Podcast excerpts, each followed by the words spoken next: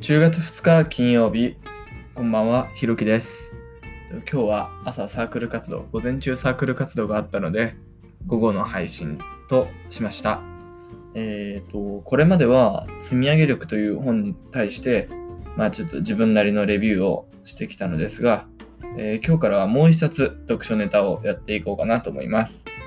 で、その本は、その本は、えっ、と、ライフスパンという、老いなき世界というね、えーすごいタイトルの、えー本についてやってみたいと思います。と自分がこの本を読んだ理由としては、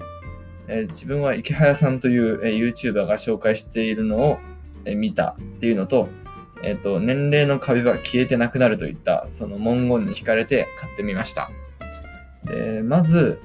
えー驚いた点としては、えっ、と、分厚さですかね。はい。えっ、と、これ、まあ、約500ページぐらいあって、何これみたいな書店にバーっと並んでて、まあ、本当に辞書かよって思ったんですけど、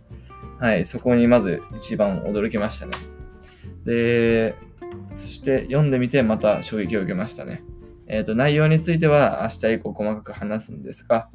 えっ、と、少し話すと、え現在様々な病気があるのは確かに間違いないのですが、えーそんな中でこの著者は老化自体がえ病気であると言ってるわけなんですよ。まあこれなんかすごいですよね。なんかすごい逆転した発想というか、えーと何を言っているのかというと、えー今まで自分がえー今まで人々が人間は自然と自然と、うん、老いて死ぬと考えていたものに対して、えーと解決策を持ってきたというわけなんですよ。えっ、とまあその自然と老いてっていうその自然とっていう部分をまあ、思考停止になるんじゃなくて、少し考えてみるっていうことなんですね。えっ、と、で、この著書は、この著者は、医学界で、医学界ではとても権威のある人ということで、さらに驚きますね。はい。で、また、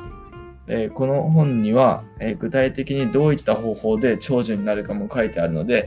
えー今後それについても話したいかなと思っています。えっ、と、明日は、